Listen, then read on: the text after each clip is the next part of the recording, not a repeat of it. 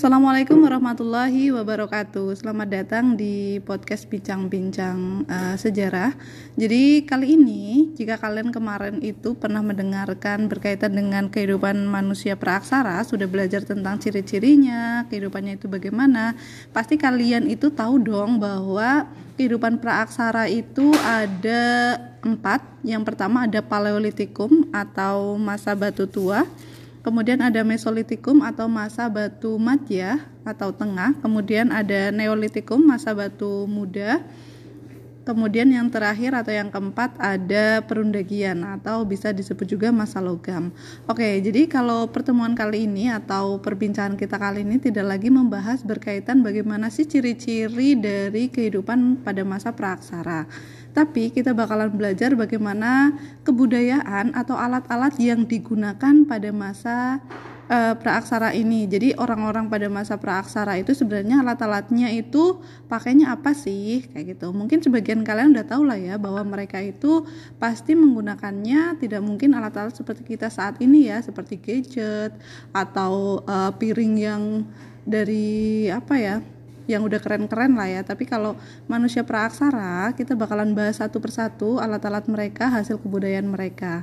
Oke kita langsung saja masuk ke yang pertama. Ada masa paleolitikum atau masa batu tua. Jadi kalau masa batu tua kebudayaannya sebenarnya bisa dibagi hanya menjadi dua. Jadi ada kebudayaan Pacitan dan kebudayaan Ngandong. Eh, kebudayaan Pacitan ini berarti kebudayaan di mana alat-alatnya itu terbuat dari batu semuanya. Jadi Pacitan itu dan Ngandong sebenarnya namanya diambil dari uh, suatu tempat ya di Jawa Timur dan kalau Pacitan berarti alat-alatnya dari batu sedangkan Ngandong berarti dari tulang. Contoh kebudayaan Pacitan berarti yang ada di masa Paleolitikum itu misalnya ada kapak perimbas, kemudian ada kapak genggam, alat-alat serpi atau flakes ya kemudian ada uh, per, yang kedua ada kebudayaan ngandong itu berarti alat-alat dari tulang. Misalnya tulang hewan tanduk rusa seperti itu. Jadi mereka itu masih menggunakan dua itu ya kebudayaan Pacitan dan kebudayaan Ngandong. Itu pada masa Paleolitikum. Kemudian yang kedua pada Mesolitikum atau Batu Madya, sebenarnya masa Paleo dan Meso itu tidak terlalu beda, hanya dia itu lebih modern sedikit ya.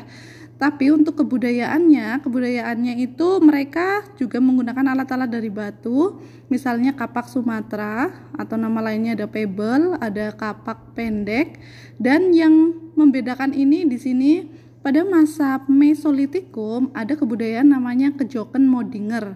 Kejoken modinger itu berarti sampah-sampah dapur. Jadi kalau kalian pernah mendengarkan uh, pertemuan sebelumnya atau podcast sebelumnya itu kan disebutkan bahwa pada masa Mesolitikum mereka sudah mulai makan kerang ya. Jadi kerang ini mereka itu sudah uh, mendapatkan kerang yang banyak sehingga menyisakan sampah-sampah dapur atau sampah kerang sebenarnya. Jadi sampah kerang itu bertumpuk uh, ribuan tahun ya sehingga membentuk sebuah bukit kecil. Ini di daerah Sumatera ya, Pulau Sumatera. Kemudian yang kedua itu ada kebudayaan Abris Sausroch atau lukisan-lukisan uh, di dinding gua. Jadi kalau masa Mesolitikum mereka kan udah semi sedenter ya, menetap tapi sementara.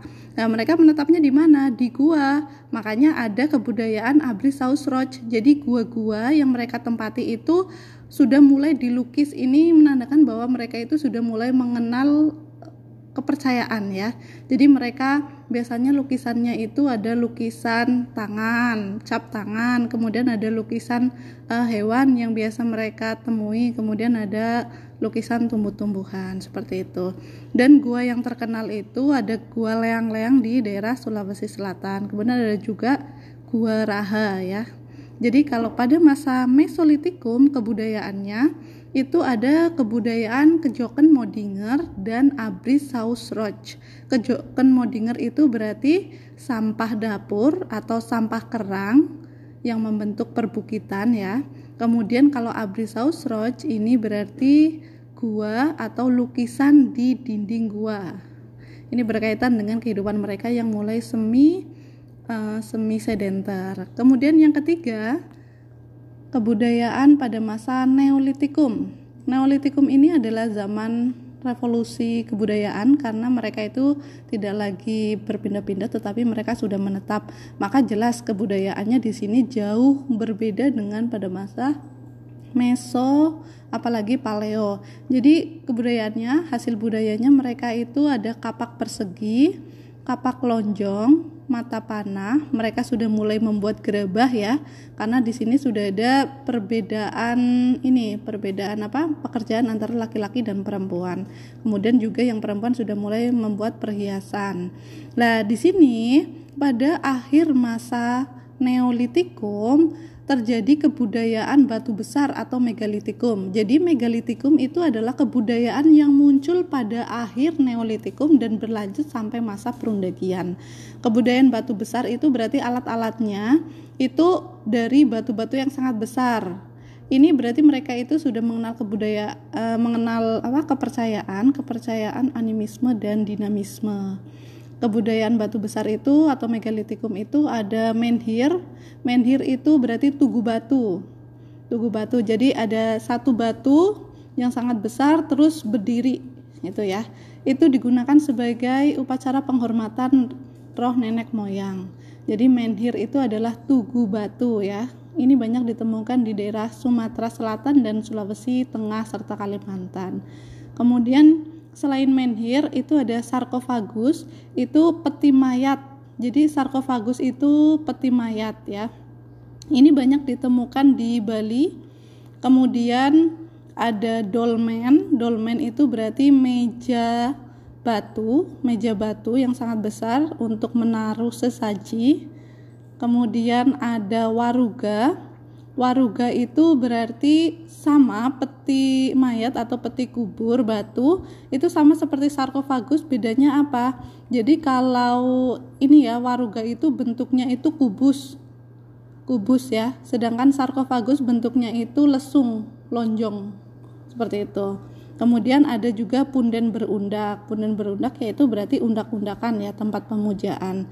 Tahulah jadi undak-undakan ini manfaatnya apa? Jadi mereka percaya bahwa semakin tinggi mereka bakalan semakin dekat dengan nirwana seperti itu. Jadi perlu diingat lagi ya. Jadi kebudayaan megalitikum itu muncul pada masa neolitikum akhir di mana kebudayaannya itu ada menhir, itu tugu batu, sarkofagus, peti mayat yang berbentuk lesung, kemudian dolmen, meja batu tempat menaruh sesaji, kemudian ada waruga.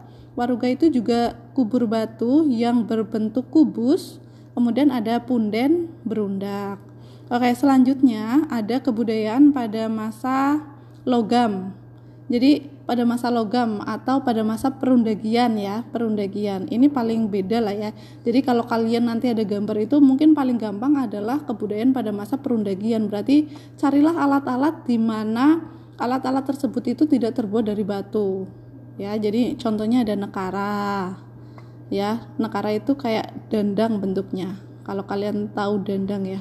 Kalau nggak tahu tanya coba dicari di internet.